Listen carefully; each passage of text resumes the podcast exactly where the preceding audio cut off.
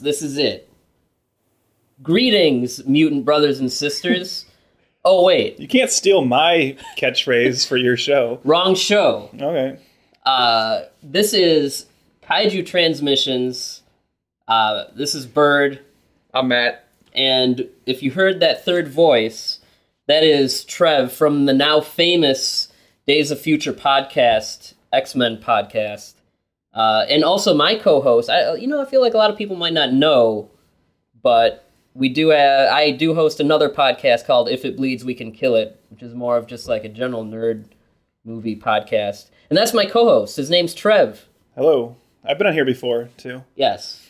You talked about House with us Uh, and, yeah, and Shin, Shin Shin Godzilla. Godzilla, which Trev, you are ecstatic that it won seven Japanese Academy Prize uh, awards. Well, I mean, there's two reasons. Like, I, I'm not ecstatic, but I take comfort in the fact that I don't care about awards in general, even American Academy Awards, and also knowing that those Academy Awards you're talking about are even more meaningless than the American ones. Like, I don't care. That Maybe shit. they. Do you think like for each of those seven, they did like uh they made like a Warren Beatty mistake and like. Yeah, meant, meant to give the award to someone else. No, I think the sad thing is I think they were dead on on all those. I'm sure that was the intended winner. And that's the that's the that's the, the tragedy. Um, But um, but yeah, thanks for having me back on. I know Yeah. uh, I might maybe I'm not the most popular guy with some of your listeners. I don't know. I don't know. You know what? You'll be fine. Yeah. We'll we'll protect you. Um. Now. Uh. I'm on as like the regular Joe, right? I, re- I represent Yeah. the more casual kaiju fan. Trev represents Contingent. Joe the plumber. Remember Joe the plumber? represent Joe the plumber. Is he still is he still out I mean, there? I'm sure Is he's that- still plumbing or something. You know? Um, yeah, Trev is very uh, casually into the, the the kaiju stuff, and um, this this is a topic that's not as close to his heart as uh, maybe some of us, but. Uh, we might want to mention we are live in studio in the If It Bleeds recording studio, which is my apartment.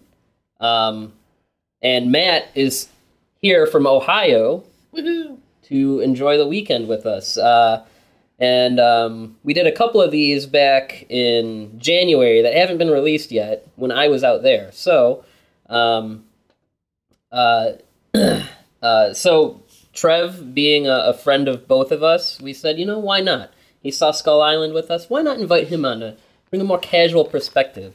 And he's also here to record an episode that will be much more his thing, which you'll find out what that is sometime in the future. Um, but yes, we have been doing a uh, a big build up to Kong Skull Island. We have done uh, a, a Kong themed themed episode has been released every week. So go back and listen to those if you like. And uh, our Kong 33 and, uh, and RKO Kong episode was like one of the first ones we did. So those are all available to you. And you can follow us on Twitter at KT underscore Podcast. podcast. Yes. You can follow us on Facebook and you can email us at kaijutransmissions at gmail.com. Also, if you rate and review us on iTunes, good fortune will come your way. what about uh, Tumblr, Man, we ain't on no Tumblr. Snapchat? Man, we Snapchat. You guys on Yeah, Tinder? Send, send nudes. We're, we're, yeah, yeah we're, we are on Tinder. if you want, if you want to find us on Tinder, oh, look up KT uh, underscore like wiener or something.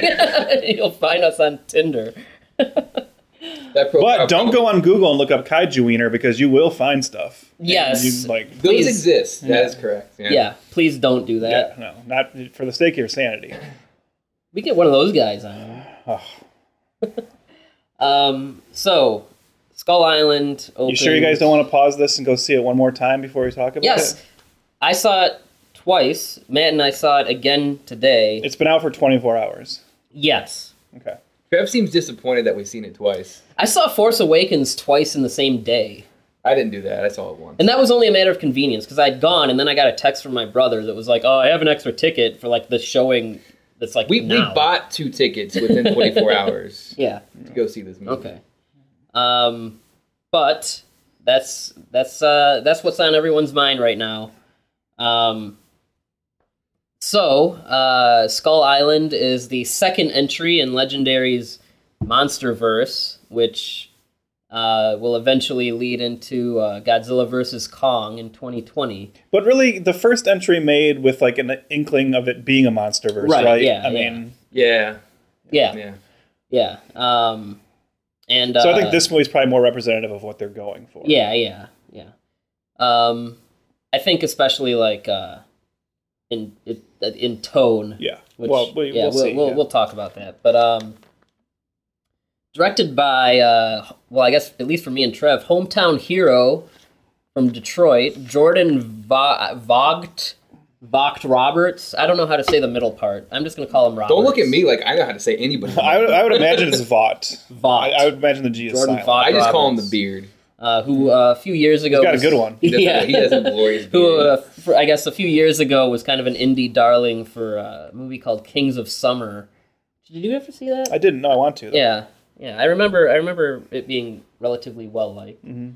Um, and uh, he is. I guess. I guess that's kind of a thing now. Is That's what you do. You- Snatching up these these younglings. These You indie find a guy who directed a movie with you know three people walking down the street, and you say, "Hey, here's a Yeah. hundred million dollar special effects extravaganza." That is Legendary's like go-to move. That's a lot now. of- That's I- what everyone's doing now, man. Yeah. Who set that precedent? Do you think it was Nolan? It might, maybe. I mean, I, I definitely think the success of the Batman films uh, allowed Hollywood to like look at that as a, a model. Yeah. Um. Uh. So. I guess. Tell you what, nobody was coming to Jim Jarmusch and uh, Richard Linklater and giving them Yeah. Star Wars films and Godzilla films. Although I, I would, I would watch that. Oh yeah, for sure. Um. So I, I guess uh, I, when this was announced, it was just you know Legendary is doing a King Kong movie, and it was back when they were at Universal, and Universal. Well, I I've told the story on our other podcast. Right. I was at the legendary panel when this was at first announced, and it was like such a letdown because Yeah. they, everyone was expecting a big announcement of like. Uh, They saved it for last. they saved right? it for last, and everyone, I, I like people had all these different ideas what it was going to be, and then it was just this like teaser that said Kong Skull Island, and you could you could feel like the air like of confusion. let out of the room. It was just kind of like, oh, Yeah. all right. Well, and and what that was after they they did like a little Godzilla two thing. That's where they announced that they had the rights to Rodan, Mothra, and Ghidorah, Right. and that was like the big thing. That was the and big then- thing, and I didn't. Then it was like weird that they ended with the Skull Yeah. Island thing, which Kind of bizarre. Yeah. and I mean there was speculation that they might head in a King Kong versus Godzilla direction, Mm-hmm. but at that point, uh, they were still trying to develop it with Universal, who really didn't want to develop it having anything to do with Warner Brothers, who you know put out Godzilla, and so you know, and they weren't really interested in doing another King Kong movie. And so they're like, no, we're not doing this. And then Thomas Tull, being a true G, was like, you know what? Fine. I'll just get the rights from Universal to, to the character and bring it over to, to Warner Brothers and develop the Monsterverse. And that's when it was announced that this would all culminate in Godzilla vs. Kong in 2020. And nerds everywhere celebrated. Woohoo! I guess. Well, I know, and I know Toho forever had been trying to get Kong back into into their their movies, but they could they're cheap, you know. They didn't have the money to pay Universal, but you know, get these Hollywood I guys was about involved. cheap, but they just they can't afford it. Well, yeah, because they're cheap. They have like No, two they're on, dollars. they're well, they're on a budget. It's not the same as being cheap. now is this a rights thing where in this MonsterVerse he'll never be called King Kong? I don't think so. I think they because it's on the merchandising. Like uh the pop vinyl that's up there on my air conditioner is for Skull Island, but it says King Kong. Okay, I, okay, so- I just didn't know. yeah. Um, but yeah, I mean, uh, it's the same. Like Universal had gotten the rights in the '80s, and you know that's and then that's when Dino De Laurentiis had to pay them to make King Kong live. So it's it's a similar similar situation. Um, uh, now, I'm sure it's much to the chagrin of of some Kong fans, but we don't need to get into that whole Yeah, you already covered that like Yeah. ad nauseum with our yeah, that whole Marvel versus DC thing they got going on here. Um, but anyway, uh, I guess kind of uh, to wrap up my Bret Easton Ellis esque lengthy intro. Um, the original script written by Max Borenstein, uh, a favorite around around here, uh, alleged apparently went uh, was um, set in 1917 and was kind of like an origin story for King Kong. And we know what the um, origin actually was. Like, do you know? Nah, who cares? I mean, I was just I mean, I, mean I, I don't know. I mean, maybe the script will leak one day and we can find out. But I guess uh, the the story was that um, you know when they were bringing in directors to try and get someone to make it, Vought, Vought, Vought, Vought. this Vought Roberts The beard. fellow, Just say the yeah. beard, man. uh, he he he came in and said, you know, this is decent, but you know, he said, I don't really see why this origin thing needs to exist. And they kind of said like, well, what would you do? And and then he was like, well, I'll get back to you. And then that's when he started thinking about Vietnam imagery of like napalm and choppers and kind of thinking of like Kong and like that like landscape. And then I guess that was kind of his pitch, and they, he didn't think they'd go for it, and they did. And then uh, I think it was Dan Gilroy who had written um, Nightcrawler, and uh, Derek Connolly, who I think was one of the writers on Jurassic World. Um, they Talk about a talk about a disparity in like, right. Nightcrawler versus Jurassic Yeah. World. You Man, you guys, might, you guys might want to default to the Dan Gilroy script. Nightcrawler really is excellent. Yeah. Nah, the late Bill Paxton, rest in peace. Um, but anyway, and then I mean that's where Skull Island came, and uh, um, the only other thing like in pre-production, I guess, was the casting was J.K. Simmons was replaced by Sam Jackson, and then uh, Michael it- Keaton. was Michael replaced Keaton was by replaced by John C. Reilly. There were scheduling issues. Um, so I I mean, I guess I'll just give a couple sentence plot breakdown. At least I'll, I'll try my best. I'm not the best at this, but Would you Yeah. say this is spoilery? Oh, This is oh th- yes, uh, I mean, spoilery. I'll I'll say right now, if you if you haven't seen the movie and you don't want anything spoiled, just turn this off. you know, I mean, I, I feel like you if you're gonna listen to a podcast about a movie, you should have seen it. You know, just just watch it before you listen, because uh, we're we're gonna go all over the place.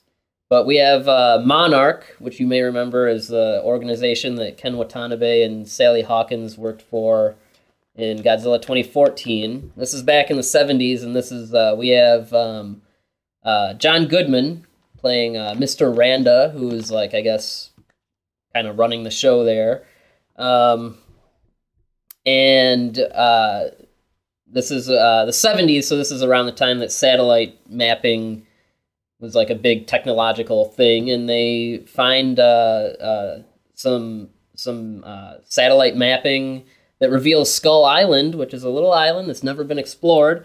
And of course, Monarch always trying to find uh, find out about these monsters. They uh, want an expedition, and that is when uh, they hire Tom Hiddleston as a tracker, Brie Larson as a photographer, um, Corey Hawkins, who played Dr. Dre in Straight Outta Compton. He is a geologist, uh, Asian lady uh, who's like a big star in China is a biologist who doesn't really do much. And then they need a military escort, so that's when they get Samuel L. Jackson, who is a defeated and shamed uh, Vietnam War uh, colonel, um, to lead his team. That includes uh, Toby Kebbell.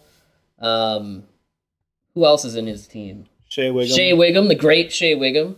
Uh, uh, Eugene Cordero, a comedian that I like. Yeah. Is he like the guy that's like he's got like a Pacific Islander Yeah. look to him? Mhm. Yeah. Yep.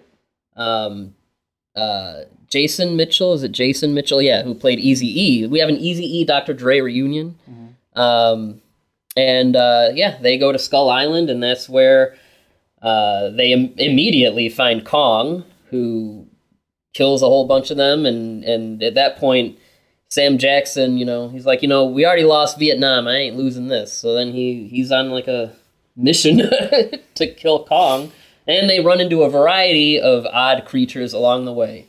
No dinosaurs, which I I like. We'll get into that. But I mean, enough enough plot for me. Um, uh, so that's Skull Island, and um, who who wants to? s- Should we go with? Let's go with Trev. I'm gonna hear yeah, Trev's. we'll we'll go with We- the more I haven't heard the- Trev's thoughts yet. We, we talked at like dinner yesterday. Yeah, we- and Trev we was did. kind of- Yeah, I, I kind of didn't want to. I mean, I wanted you guys to hear my thoughts for the first time here. Yeah. But um, So I mean, I, I like you said, I think the main reason I'm here is so we can record later. Also, But yes.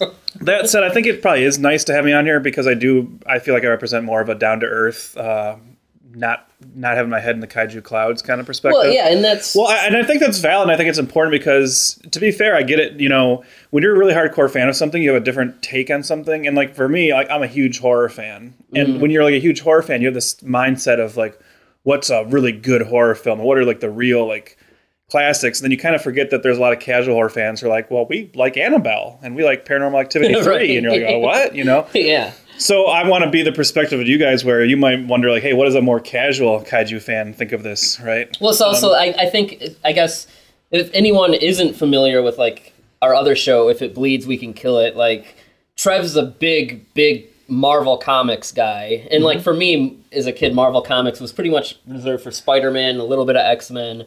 So you know, I see a Captain America movie, and I'm like, yeah, that's pretty good. But then Trev If it's sees a- good, yeah. yeah. Then Trev sees a Captain America movie, and you know, he, his he's a little more elevated. Yeah. You know, um, so I mean, Um, that's that's probably what you can expect. Yeah.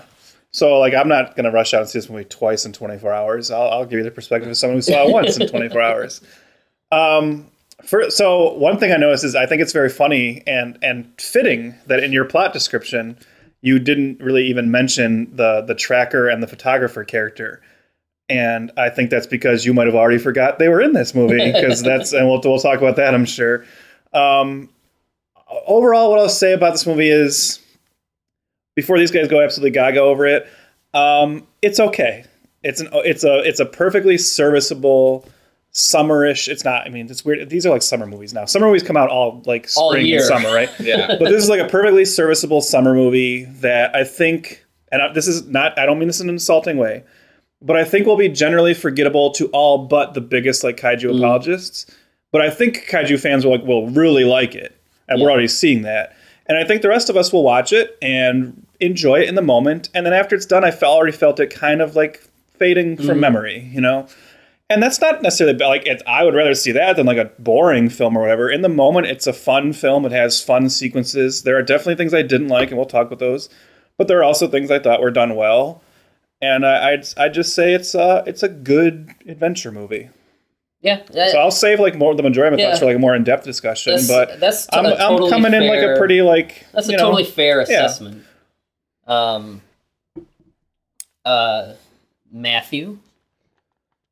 So the first time I watched it, I have this weird thing where I have a hard time uh, seeing a movie that I, I love the character, and I do love King Kong, and uh, making like a proper evaluation of how I felt about it. So seeing it the second time, I loved it, and not not that it's perfect, not that it doesn't have flaws or some things I didn't like about it, but it's just a it, is a very fun movie, and uh, I thought it does service to King Kong.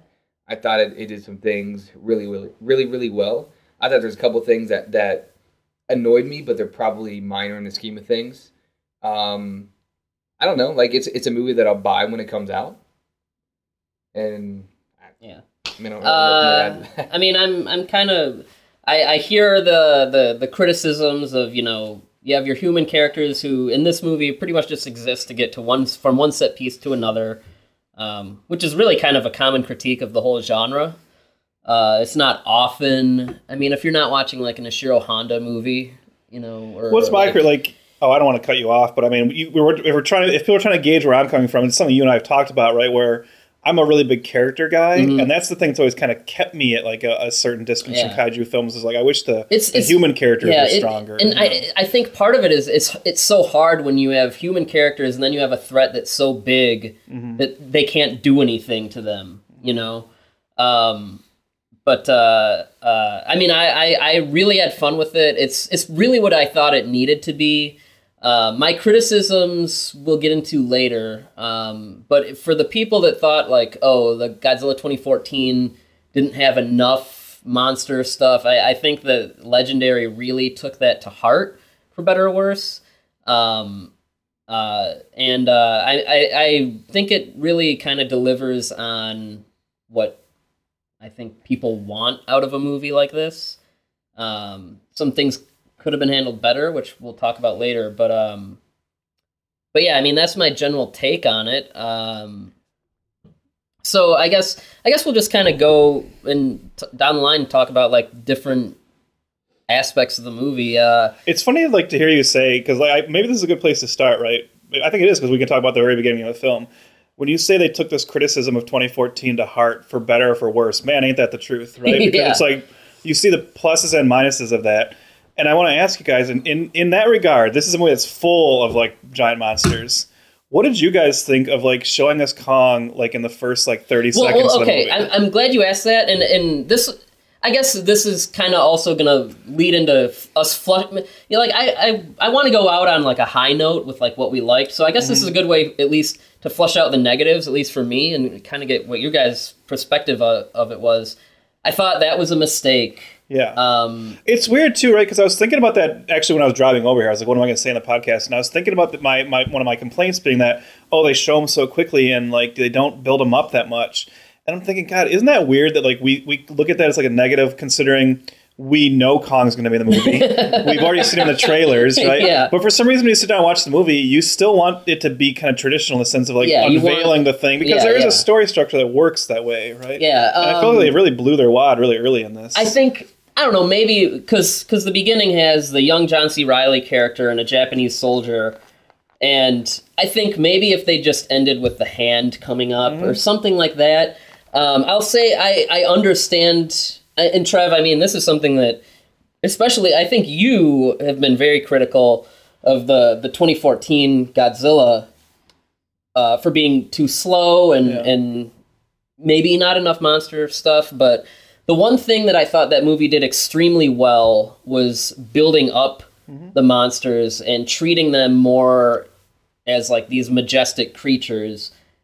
Um, and and there like there's and and so there was a s- a, tension to it. Like there, like I think about that Hawaii scene, and you know, Trev, I know you're not the biggest fan of the movie, but at least in my opinion, that Hawaii scene is like no, yeah. that's like a class There of are like things that movie does right, the, yeah, the that, that's like a class of like building tension and revealing your monster. Well, and they had a moment in this movie that it's like they, they we see Kong so many times before what I think should have been the first full shot of him, and it's that you it's in the it's in the trailer the the image of him against the sunset or the sun Mm-hmm. with the helicopters when you see him like standing full like for the first Yeah. time that should have been our first like real look at him. Yeah, like, that- everything up to that should have been like like you said, seeing the hand swat a helicopter down, and then.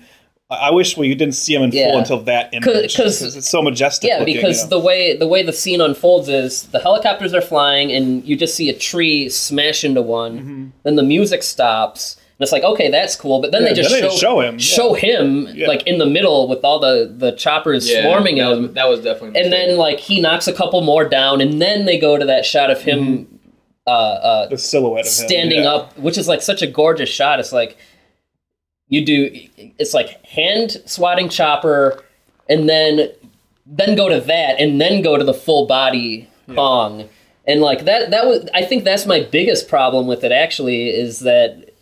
I just didn't feel the monster. I feel like Godzilla 2014 was more had more reverence for the monsters, whereas this was like, oh, you didn't don't think we showed enough last time? Here, Yeah. it's like smash it in your face. It's like Yeah, when it's kind of like they're like, well, we're never going to let anyone be bored in this movie. Yeah. like we're, you know, it's like it's like when uh, Superman Returns come out came out and they're like, oh, you guys want Superman to fight? Huh? Here's the longest, most drawn out fight in the world where they destroy the whole city.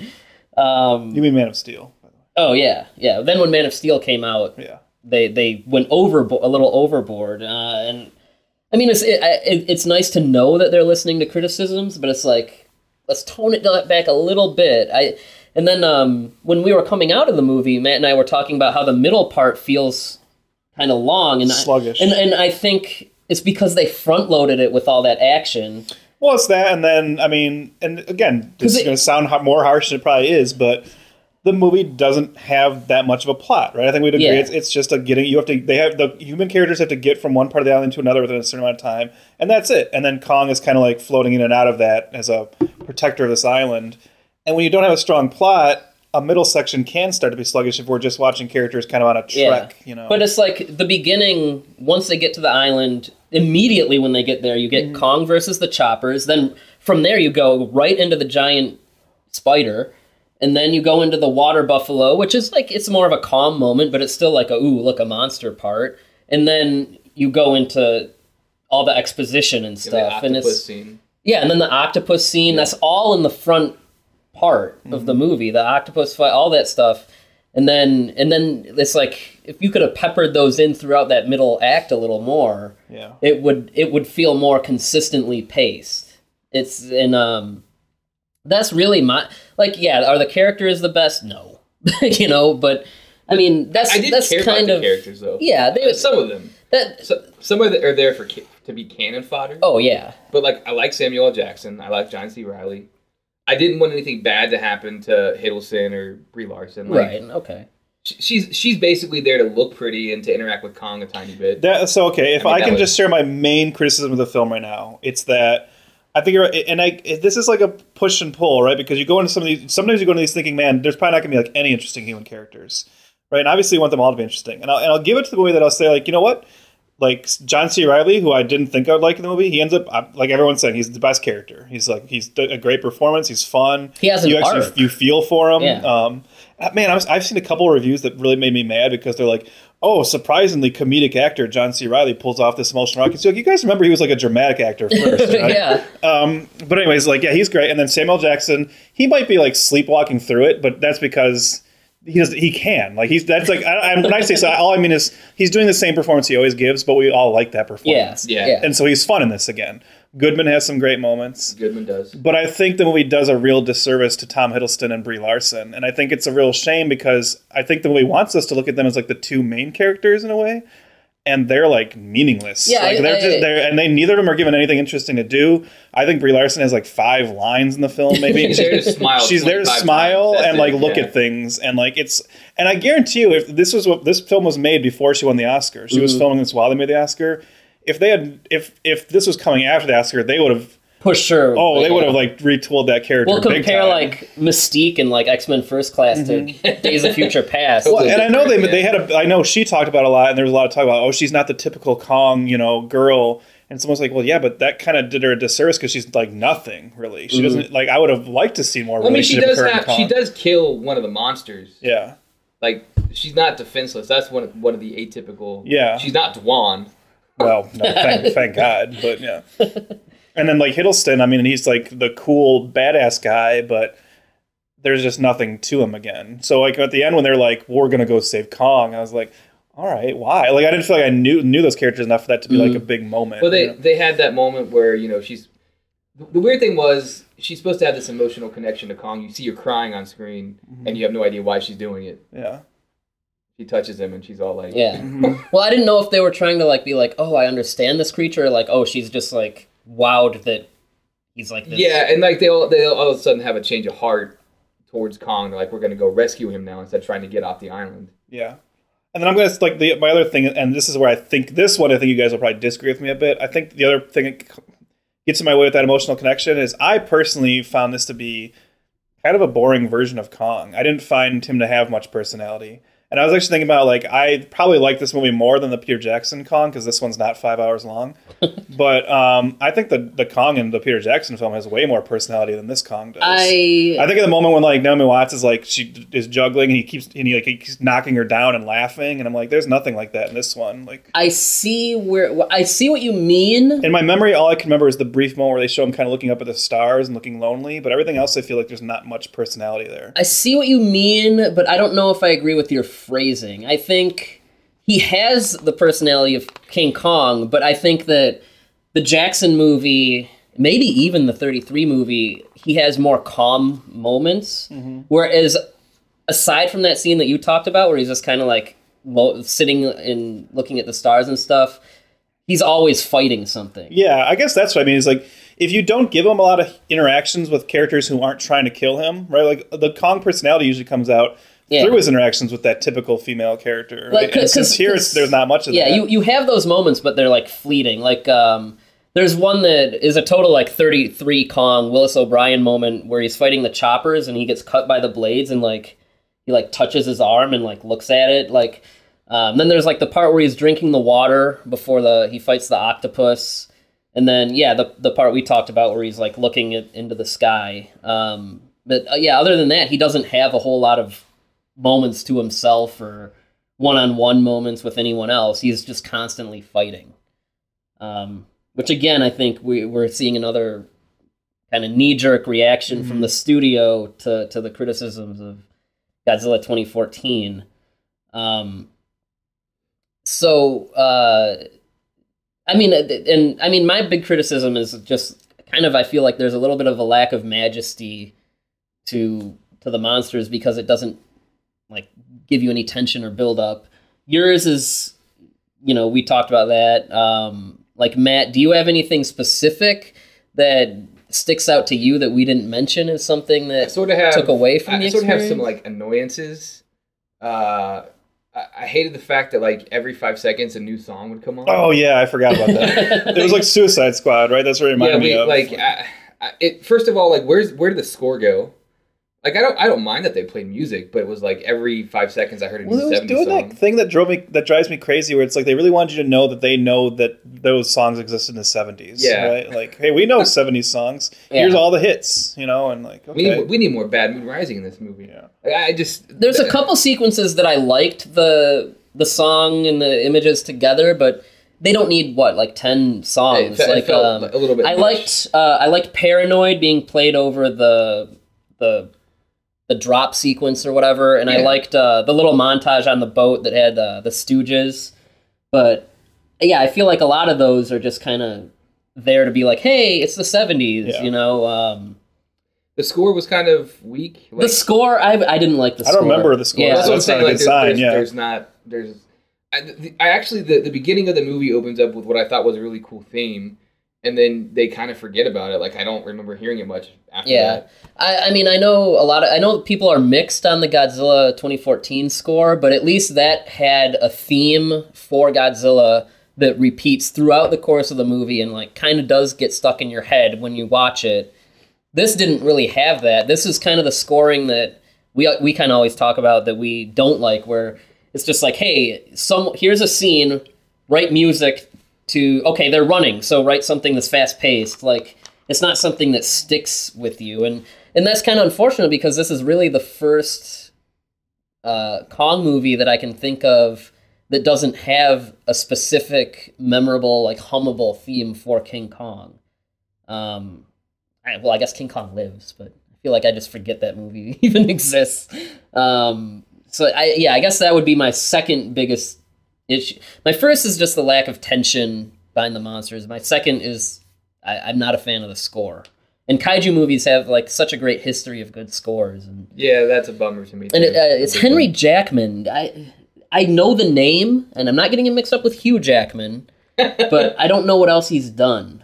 is he the guy that did the Passion of the Christ score? It's possible, Matt. I'm- get on I'm- that. Because if he did, that's a really great score. But I could be wrong about that. And if Um, I'm wrong, I ask you guys to cut that out so I don't look like a fool. No, just, Uh, okay, we got Monsters, Monsters vs. vs. Alien, Kick Ass. You know, X-Men. oh, First X Men Class, First Class. okay, that was That's a really good score. Yeah. Abraham Lincoln Vampire Slayer. Was that a good score, Trev? Nah. You're the I, only I one love that saw- movie, by the way. Oh, really? Oh man, Dude, I love that movie. Oh, we're Winter gonna- Soldier, Winter, Winter Soldier. Soldier's what? great.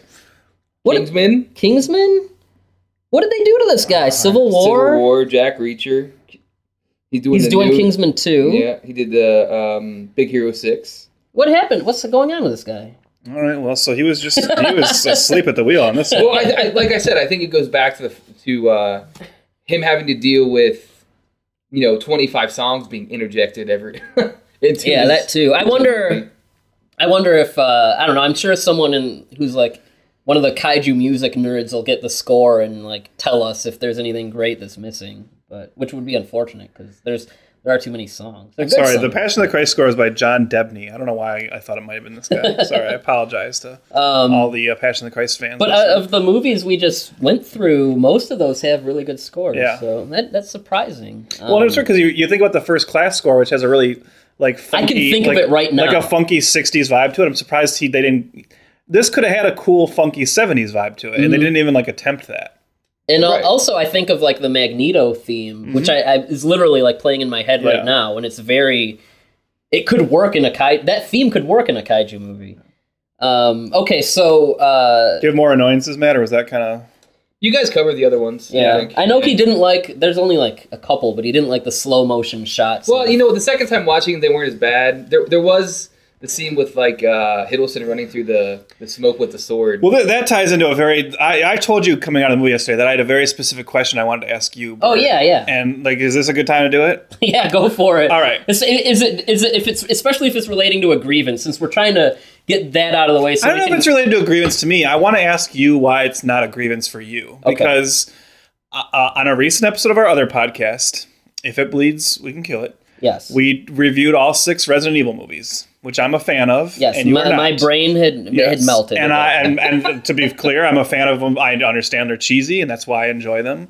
But then you got into this discussion about what you didn't like about them, and you said this one thing in particular you didn't like about them, and you said, well, this actually applies to a lot of action movies, and this is why I don't like action. So I want to put you on the spot now of saying, can you admit uh, part of yourself that where you have blinders on for kaiju films, right? Because you said, oh, I don't like how Paul W. S. Anderson has all these moments where like goes into slow mo and he's like, and I know he's like, like, oh, isn't this badass? Doesn't this look cool? And that's what these kaiju films are. Especially now we're getting into a realm where they're like heavily CGI. You can't tell me that like the fight scenes in like Pacific Rim and in this aren't full of moments like that where it's like, dude, look how cool Well- this is. well- how many times have I heard you talk about the moment in Godzilla 14 where he blasts like his beam down the uh, Muto's throat, and you're like, dude, that's so awesome.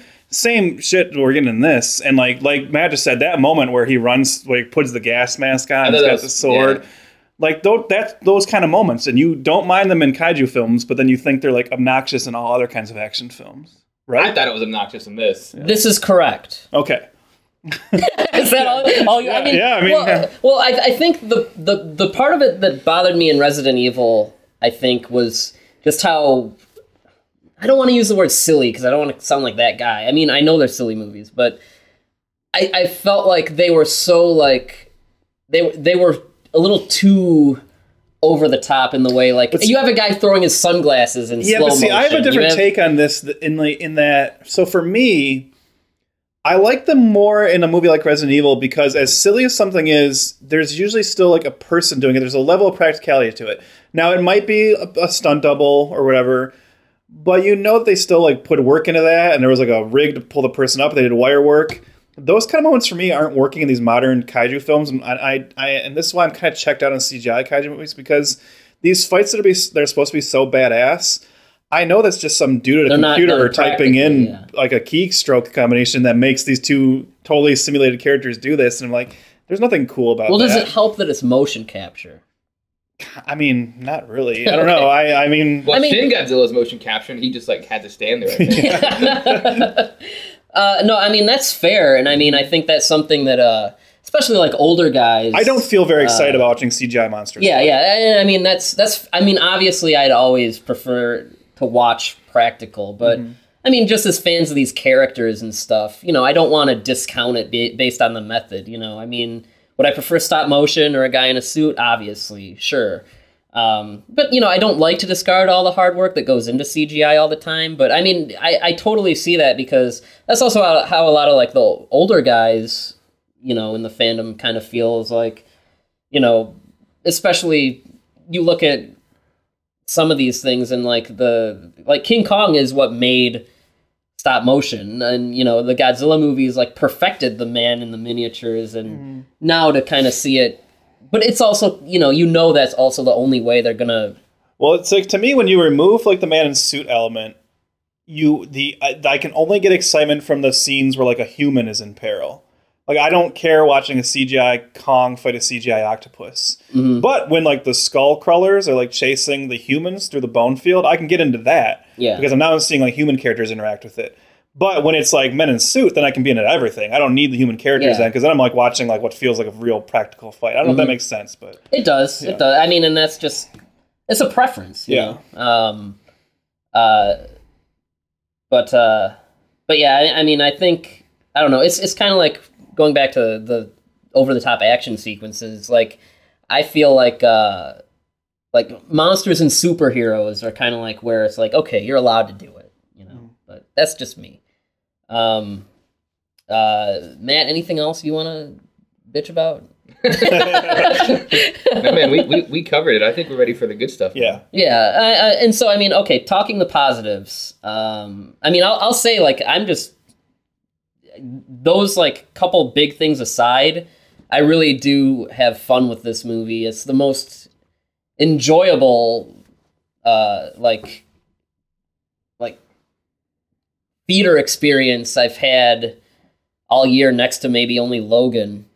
Uh, but I mean, this year's been great. I mean, there's been so many great movies this year. I think that's the thing too. Is like I'm, I know we're in the positive section, but I said this to Matt after watched it. I said like, man, it's like one thing that's like almost too bad for Skull Island, and from my perspective, is that it's coming out right like in the same year where we've already had Logan, Get Out, John Wick, John Wick 2, Two, Lego Batman, Split was great. It's like this is all, this is shaping up to be a great year. And I think like Skull Island in 2016 would have been a much bigger deal Yeah. because it was so bad for blockbusters. Yeah. this year it has a lot of great stuff to live up to, Yeah. and there's already and there's, and there's some- already i mean there's, there's more more coming, coming, know, yeah, i mean um but i mean like if this is the worst they can give us Oh yeah, you know? like God, if this is the worst blockbuster, thank God, you know. Like, um uh i want to talk about the movie's namesake skull island um trev you've kind of well i, I think 33 is the only one that you skull island quote unquote movie you watched recently but it, at least for me i thought that it was a good idea to get away from the dinosaurs and come up with their own creatures because uh, i mean the, the director said you know, that was just done to death in the Peter Jackson movie, and then he's like, you know, then we just had Jurassic World, and then yeah, I don't think you can do a dinosaur Skull Island at a time when the Jurassic series is going again. yeah, like Plus, who wants to see giant T Rex when he's going to fight Godzilla next? yeah, yeah, and it, it just feels like you know it's been done to death, and I, I know there's been some purists that are like, well, it's not Skull Island without dinosaurs, but I feel like it still felt like Skull Island, it, but it's it's it's different, but it still feels like Skull Island. Um, so uh, uh, I, we'll get back to the creatures. I do want to want to say this, and I don't know if either of you noticed, but another thing I liked about this is I thought they did a very good job of.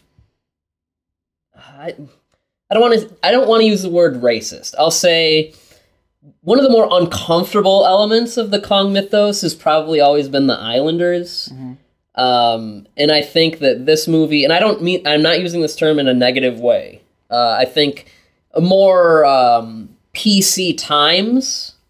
Uh, I think making the natives these peaceful, like they, they pretty much live in- Noble. yeah, they- Yeah. they're noble. They're it's almost like a utopia. There's no real violence. I thought that that was a really that was probably the most surprisingly cool yeah. thing. I wish there, I really wish there'd been like one sequence that kind of showed them interact with Kong. I think I, I feel like that's missing. yeah, a little bit. I can agree with that. Yeah, to see like the actual relationship between the two. and and we kind of get that in exposition when when Yeah. John C. Reilly is he's showing them the cave paintings and he he he's saying like they like each other. yeah, it would have been nice if there had been like one moment where it seemed like the skull crawlers were like maybe going to get some of the villagers, and you see Kong like actually kind of Yeah. concerned. You know, like that would have been a nice character. And I just but- I thought I think of everything in this take of it, I thought that was like a really smart way to do I it. I thought the moment where like John C. Reilly says goodbye to them, I thought it was like one of the better moments in the film. There's like an actual level of like Mm-hmm. Yeah. emotion there, where like, oh, these people have taken care of him, and Yeah. you know, and yeah, yeah, and and um and how quickly they accept the the new characters, or how quickly they allow yeah, they're Hiddleston and Brie Larson to come in, and, and actually, I really like the moment too where she's taking pictures with them. yeah, they're pacifists, Mm-hmm. you know, which is such a like subversion of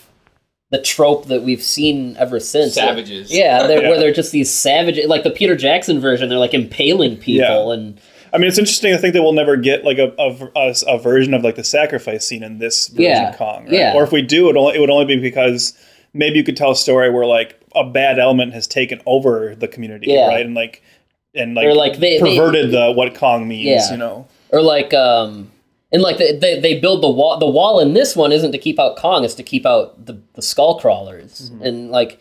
That's such a that was I don't know I, I just thought that was unexpected and I thought it was a cool kind of way to turn what we know about the myth upside down. Um. Uh. So, I guess creatures.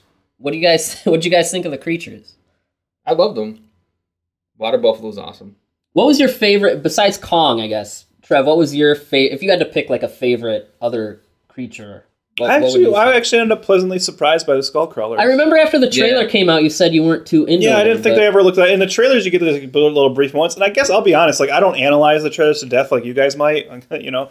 but I don't. I, I had never really picked up on the fact looking at the trailers and the qu- quick glimpses I got. I never really noticed that they just had two front Yeah. arms and then like the tail, like a snake's tail. Which was uh, inspired by.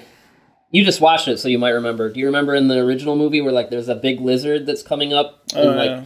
It only has two arms? And Yeah. He said he kind of took that, and then he took like uh, inspiration from like um, I think he said like the host, which I'm assuming is like when it's throwing up all the bones, Mm-hmm. and um, No Face from uh, Princess Mon- Mononoke. And I he see that kinda- like the the yeah, yeah. and he kind of like threw them together. Yeah, Um, no, I thought they were cool, and especially the big one. The, the like the Big the, one was the, awesome. The big one is great. Is a great like final boss. You Yeah. know, like it had like it had uh, it felt in, intimidating and imposing. So I like the skull crawlers. Um, my, I think my favorite was the spider because I, I just it's not like a kumonga or just like like you know you look at like tarantula or Earth versus a spider. It was a giant daddy long legs, which is like you know it, it kind of like blends in with like those huge bamboo shoots, and I I just thought that was like. If that moment hadn't been ruined in the trailer, that w- I would have like been- I would have thought it was like so. I mean, it is clever. And then like it, it straight up. Trevor will get this reference. You probably won't, but it straight. It pretty much like Cannibal Holocaust a guy through the mouth, which uh, was like, whoa! Did they just do that? Like, um, that was a great scene too. I know what you're talking about. and then I liked how they're like take out the legs and they they have to chop it down at the legs. Um and uh yeah, I- that that was probably my favorite like creature because I really liked that they made use of the atmosphere to like let it blend in. Um I thought it was just a thoughtful sequence. And I well what I, I do like the water buffalo, but you you've said that a few times. You keep going back to this damn water buffalo. what, what what was your I just thought it was like peaceful, man. I Yeah. just, it was just like a nice like. They, they have that in the, in the beginning of the movie that you have when they're dropping the, the, the charges or whatever. They start like blowing up all the animals. Mm-hmm. It was just kind of like nice to see a peaceful peaceful animal on Skull Island. Yeah, before so peaceful, even Kong helps one out. Yeah. It's kind of like the Triceratops in Jurassic Park. You like feel that you see this thing that's like not like gonna kill you. By the way, in that scene where Kong helps it out, did Brie Larson really think she was going to move that helicopter by herself? yeah, I know, right? yeah, Kong's like, "What the hell are you doing, lady?" I my, got my, my this. favorite still was a skull crawl, uh, skull crawler, but the uh, I, I still the uh, water buffalo is freaking awesome. Now, uh, there's a nice nod for uh, Toho kaiju fans in that we get a rematch of sorts with Kong and a giant octopus. Um, which I mean, any movie where a giant octopus is fighting a, a bigger monster, it's never like a worthy fight. But um, any thoughts on that particular uh, sequence? I mean, it, it was okay. Like it was it was a nice like throw in. It was it was more funny to see Kong eat it than anything else. I think. Which he said was a very intentional nod to Old Boy, which like, you probably haven't seen. I, I haven't seen that, but it's on my list. Yeah. Believe this guy? I know. I know, it's great. Yeah. uh, There's well- also a nice nod to Jurassic Park fans from Samuel L. Jackson. yeah. Hold on to your butts. yeah, I thought that was great. I like that. I I, like I that liked too. it too. Yeah. It wasn't. I mean, it's it's, it's, very the, it's the right kind of like nod, right? It's like subtle enough. it's that, very like, wink wink nudge nudge, but only if you've seen Jurassic Park. Yeah. Which I would imagine like almost everybody in there in our age group probably had. Yeah. Um, uh, with the octopus, uh, I, I I was like looking at an interview with with the director, and he said uh, his whole pur- purpose of that scene was to just kind of like he called it a Planet Earth moment, is in like the the show Planet Earth, Yeah. just kind of showing like what does Kong have to do to eat every day, you know, and you know they see him. He's got to fight a giant water. octopus every day. That's that's gotta suck. Yeah. well, that's what it's like in the wild, man. He should want to get out of there. He should be like, "Can you guys take, take me to New York? This is bullshit. You guys got like sushi restaurants there, right? I can just like, Yeah, that's what I mean. Like, uh, look at like lions got to hunt down zebras every day, man. Since we're talking about the creatures, I do want to go back to Kong for a second because Trev talked about how kind of Kong wasn't as like you said. I think you said expressive, but maybe that's the wrong word. But it just felt like less personality to me. Like, I, I thought he had a ton of personality in this. Um, but I, I, I kind of got what you're saying with maybe like the less interaction with the with the female. But Mm-hmm. for me, I thought he had tons of personality. Like that's actually what I liked about the movie most. I think. He did. I mean, it's most, but I think Trev's thing is. It's going to sound silly because we're talking about a giant gorilla, but I think like char- what Trev would call like character moments. Like Yeah. you No, I get that. understand. We're talking about kind of two separate yeah, yeah. things. like but- the scene that he talked about where he's like knocking Anne down in the Peter Jackson version. Yeah. Like you, you get a little bit of like. It's gonna sound stupid, but who King Kong is, you know. Whereas this, like, it's that, and then it's also the thing of like, so you, we yesterday when we, we wow, spoiler, not spoiler alert, that's the wrong word. But before we went saw this, you guys showed me King Kong Escapes for the first time, which is the by only way, movie, the only Kong a movie, I Trev hadn't seen. seen. And I and and I'd always said I was always like, oh, the really the only really good King Kong movie is the first one. Uh, I loved Escapes; it was fun. It's super fun. Um, and I like King Kong vs Godzilla, obviously, but this Escapes was much better in my opinion. Um, but like we when we were watching that, we were talking about. I was like, well, what is like what makes a King Kong film, right? Because unlike Godzilla, the majority of Kong films all have the same basic idea. It's about taking mm. Kong somewhere he shouldn't be, and like having to deal with that. And that's what you know drives to me like the idea of Kong is it's, he's, he's always this ape that's like suddenly put in an environment that he doesn't belong in, and how we see him react to that.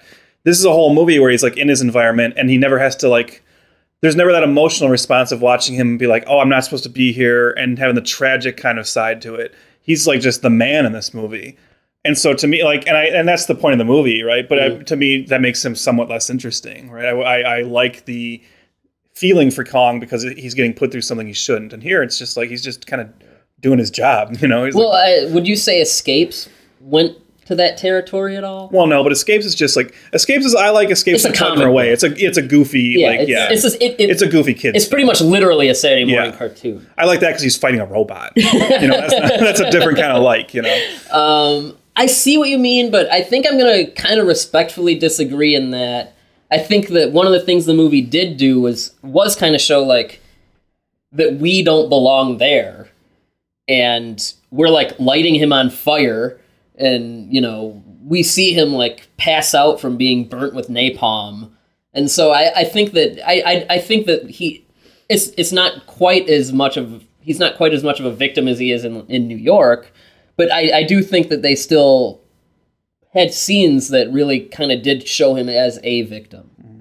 But it, it's not as overt as what we're used to. What did you like when he got like chained up somehow? I, I like that scene. I don't quite understand how it worked because the skull crawler just kind of like throws him into, Into- into like, like a, a bo- a boat, and he's just like under chains and he's like stuck. that was Shin Godzilla physics. yeah, and those are like some big ass chains too. If you think about how big he is. yeah, he had like chains around his neck and yeah. wrists and forearms and stuff. Um, and uh, but yeah, the going back to the creatures, I, I I think they were all handled really well. Uh, I do have a complaint. Um, John, there's a scene where they're like, "What's that sound?" John C. Reilly's like, Oh my god. "They're giant ants," That's that's somebody says. and then we don't get no giant ants.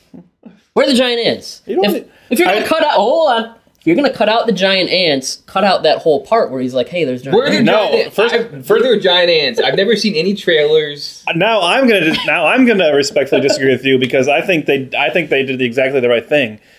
Is that's a really funny line? That's a funny moment when he says like, "Oh, you think it's It something sounds like, like, they sound like birds. sound like birds, but it's actually giant and that's giant he- fucking ant. fucking ants. That's when he drops the f bomb. That's a really funny line, and I think the joke works better not ever seeing them. I think the joke is just about him warning them about this thing and them like now having this idea in their head and being freaked out about it. So I think you're wrong. I think they t- totally played that right. Okay. Were All they- right. Were they ever in the trailers? No, I thought they Byrd were, was like but, convinced they're in the trailer. but I guess my memory yeah. Just tricked me. I just wanted those giant ants, man. Hey, I like them. Okay, them's a great No, them's movie. a great movie, but that's not what we're talking about. They should have used a sound effect from them.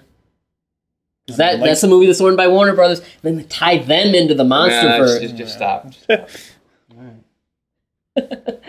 um, The fight scenes were awesome. uh, Trev, one you didn't like. I liked this giant stick bug. I I will didn't really- stick up for the giant stick bug. I thought that was a cool scene. my Why- dying why, are day. you so heartless, Trev? He hates. He hates. He hates. he hates sticks and What did, the, what did the stick sandbug do to you? It didn't do anything to me, but it, it does lead. It does lead into the most emotionally manipulative moment of the movie. Like this is a movie that like again, that, like um, this could be looked at as like a minor criticism because it's just something blockbusters tend to do. But it is a very like emotionally manipulative film in that they kill like that character who the whole film is like writing letters to his son, Oh, and like oh, that's like oh, that's oh, so that's so old school like um, audience audi- emotion manipulation because it doesn't really matter. I, I, The it's- second he was writing a letter Oh, to that kid, I was like, he's done. Yeah, and it's like, and, and then the He's fact that gonna they, die. and then that they find the letter, then like, and it's on. They're like, and they keep saying the "Dear Billy" thing. It's like you, you, like, come on, guys, and you didn't need to do that, right? Like, you didn't need to tell us he had a son to like make his death later motivate the other soldiers. He's one of their friends. They would have like gone for revenge anyways. But by telling us he had a son, that's just to make us feel like super shitty about Yeah. him dying. I knew it, dude. I knew it. The second that started, I was like, oh, get like he, and he gets done. taken out like pretty easily and Yeah. like early on too. and uh, it's like one of the few off-screen Mm-hmm. deaths, which I, I mean, I don't have a problem with that. Um, so I, I guess the next big thing I want to talk about, and I mean, I Are we don't, sure? Are we still talking about more positives or? I mean, we're kind of going back and You gotta forth. talk about I- the fights, man. all, well, dude, we gotta save that for last. All right. But uh, I guess it- it's been kind of give and take. But I think all our major grievances are out of the way, Mm-hmm. so we've kind of cleared that out of the room. Um, but something that I don't want to get into, like I, I posted earlier this opinion piece where this guy was, I, I liked kind of where he was going, but I, you know, I admit that he was definitely digging. Um, so I don't want to get into like theories about why and what anything meant because I think at the end of the day, it is a pop, just a it's a popcorn movie. It's not a message movie. But um, and and Trev, I know you had some questions in, about this last night that I I kind of like read up a little bit because I I really wanted to go into this completely cold, so I didn't do my nerdy thing where I was like, well, this is why this is like this, you know, until after I saw it. But Vietnam setting how do we like it? Any particular thoughts on it? Um, It- I mean, if it wasn't Vietnam, I wouldn't have had to hear those songs. if it, yeah, but it could have been like the '90s. You would have heard, heard like Yeah. happy songs. I, I, I mean, uh, my thing is, I personally felt like the Vietnam setting didn't add much to it. I mean, I get the setting, and I, you know, the characters are all obviously informed by Vietnam, but I think you could have easily, I think you could have just as easily had it take place now. Like you could tell the same story take place now, and have the soldiers be um, veterans of the like the Afghan War or something, and have John C. Reilly's character be either a Vietnam vet. Or you know some other you know some other conflict. I mean, I guess time. I guess what you're trying to say is the tropes used in the movie are kind of timeless. Yeah, so it, it doesn't. didn't need to be Vietnam, other than the fact that I think they had because you know the original script you said was in 1917. I think because of what they wrote themselves into with Godzilla and this being part of that universe, they had to set this before 2014, obviously, Mm-hmm. because you can't have uh, characters who know about Godzilla. So Yeah.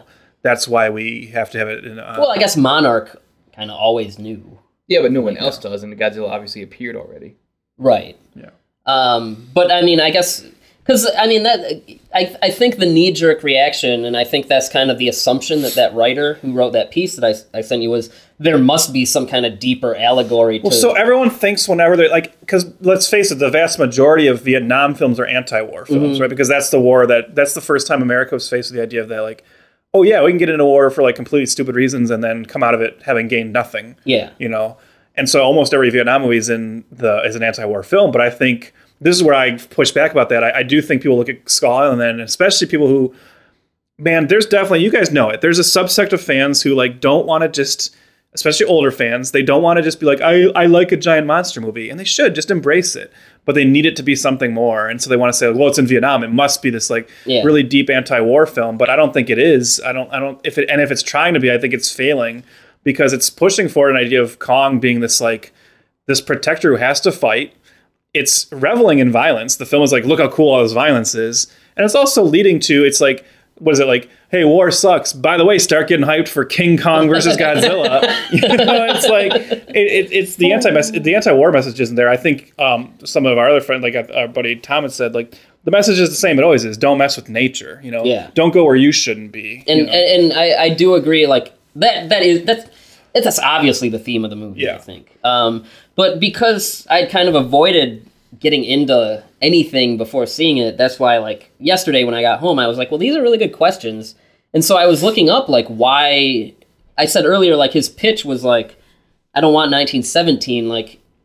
You know, I like he likes the imagery of napalm and the choppers and mm-hmm. stuff. so that was the one. The one thing is like he just thought like that was those that was cool. The Vietnam imagery was cool imagery to play with in a giant monster movie. That's setting. fine. That's cool. And that's and and that's pretty much all he he said. And the other reason was he was like practically.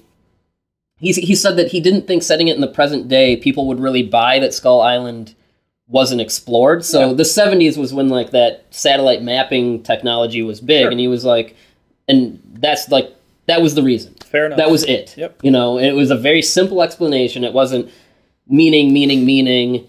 Um, I will say that they they play into it a little bit. Like I, Sam Jackson's character at the beginning, you see him looking at his medals, and he's like, "What was the point of all Mm-hmm. this?" And then you know, Brie Larson comes up to him, and she was like, "You know, you lost," and he's like, "We didn't lose." And then later, he's like, "I'm not going to lose again." So I mean, you clearly Again, all stuff you could do for the right Afghan for any for Yeah. anything Yeah. but um but yeah i mean i w- i was surprisingly i guess refreshed Mm-hmm. By how simple that explanation was he was like i think the imagery is cool Mm-hmm. and it makes sense with the technology i want to use in the movie Sure. and that was it um but yes matt uh I found a grievance, guys. oh A- well, a, grievance related to this.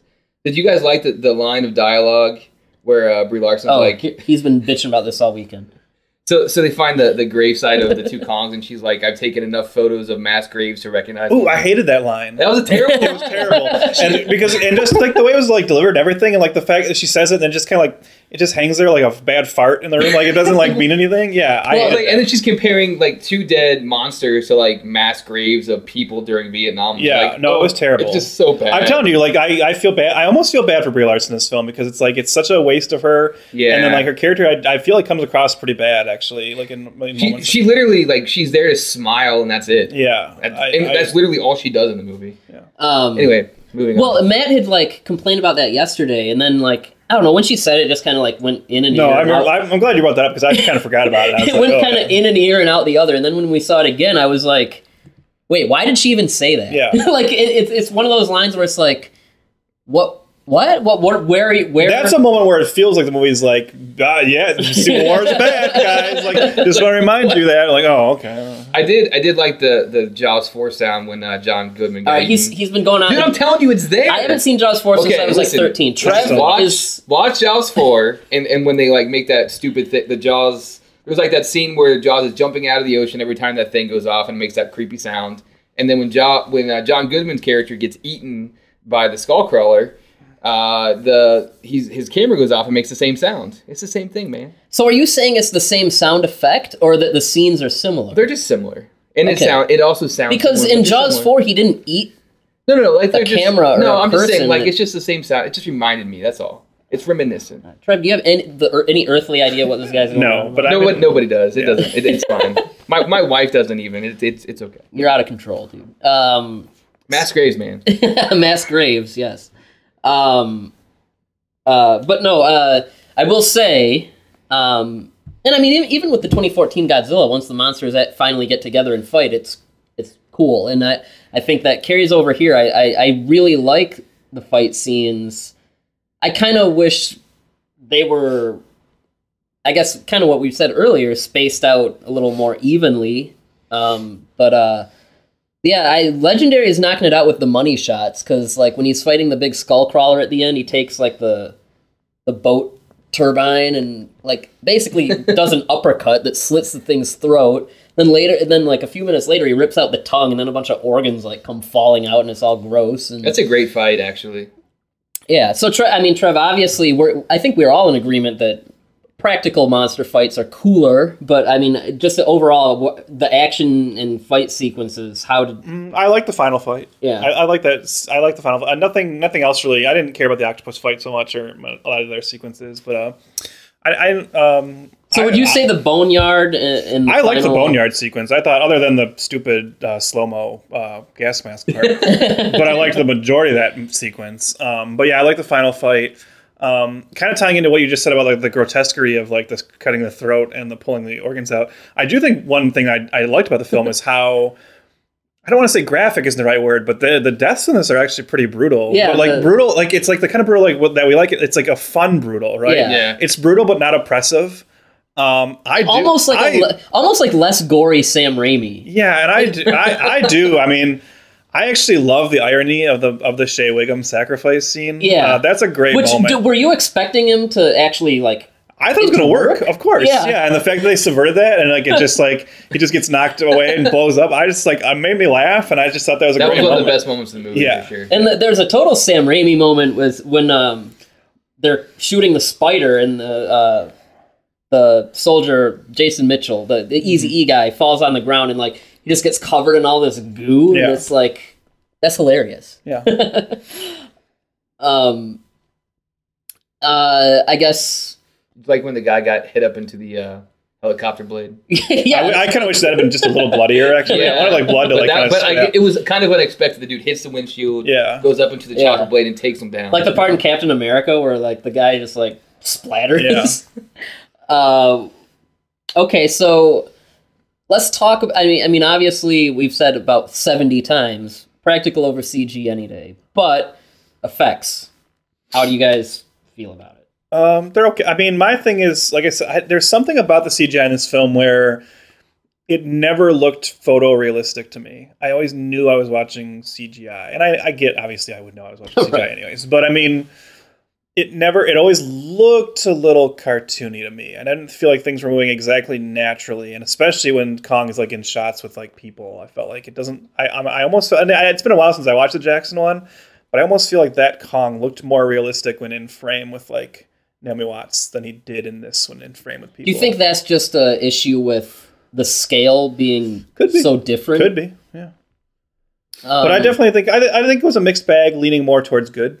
I think like there was There only some there was some iffy stuff, but overall Yeah. I had no. yeah, I- large I, see what you mean, especially like a lot of the the more I guess how do we even say energetic, like the more frantic scenes. I can see it, but like uh um one like there's a few moments that I do think are like really good, like um he grabs her out of the water. when he grabs Brie Larson out That of the was really water, and like that did look photorealistic to me. Um, I think the scene when she like touches him is kind of iffy. Like there are Yeah. times when when she's in the shot with his face, it looked bad. But when they just showed his face, I thought it looked great. yeah, Like his eyes and stuff. yeah, I can agree with that. Um, now, uh, I mean, I think the perf- performance-wise, I think Jackson, Reilly, and Goodman, Yeah, they're almost running circles around everyone else. Mm-hmm. That's because they had things to do. yeah, Yeah, They kind of you get where they you get their motivations and where they're coming from. Everyone else is just kind of a. Uh, I think I think Hiddleston had a chance. Like I, I liked it, the early stuff with his character was fun, and then like he just is just kind of there to get you. yeah, he's a generic action guy at a certain point. he's yeah. Ford. Yeah, he's, But this he's, but, Ford. but he's but he's better than Ford sucks. yeah. yeah. There's not a Ford in this, thankfully. Ford, Ford is the worst character in the Godzilla franchise. I'm like you could say Brie Larson is Ford, but at least she's like running around looking. I, I do like think Brie Larson. Brie Larson is not helpless. That's one thing that's different about Yeah. her character. Yeah, mm-hmm. She kills a monster. right. Yeah, I just wish there was more to her. Like Yeah. that's a character that deserved more. Like more I will say, like, given the time period, it's probably unlikely, but I feel like if she was signed on to come back, I think they would push her to the forefront because she's Well, a big star. Sorry, Marvel snatched her up. yeah. um. I can I just I will say uh, if we're talking about like characters right now, uh, now I'll say my biggest uh, my biggest plus of the movie, my biggest positive of the film, because I haven't even told you guys what I liked the most about it. Oh boy. Yesterday we had the conversation. I said, "What is a Kong film when it's not him being taken away? Like what you know what what's the interesting take on him?" And I will say the thing I liked most about this movie is I thought it was a very cool idea to have like a, an Ahab story of Mhm. like the, the Samuel Jackson character and just the whole. I was like really invested in that story of like a man who just is like becomes obsessed with killing Kong. Yeah. He And he's like, I'm taking this thing out, even if it's Yeah. like all against his best interests. and I- he he like he's he's a character like and it's interesting because it's like he kind of becomes a villain, but not really, Yeah. right? Like you get where he's coming Yeah. from. It's, it's he's an interesting character. it's uh and I think there was this is where I think maybe the Vietnam setting, but I mean again you could replace it with any kind of war period. Like you get the feeling like at the beginning that he's already a little yeah. off his rocker, and then when Kong takes out his crew, he's just he snaps. Yeah, and but he's an interesting character because he's not. It's not. He's not driven by like selfish motivation. He cares about his crew. Yeah. When he gets reunited with some of his crew, like, by Like, having he the film, he hugs them. He's excited to see them. They have that great moment where they say like Kong didn't kill like Chapman, and he holds up the dog tag and says, "Yeah, but he did kill these men." And you're like, "Oh, I get it." You know, you see mm-hmm. where he's coming from, and I just thought he's a great character. I-. Yeah. I, I really like that story, and I think that was.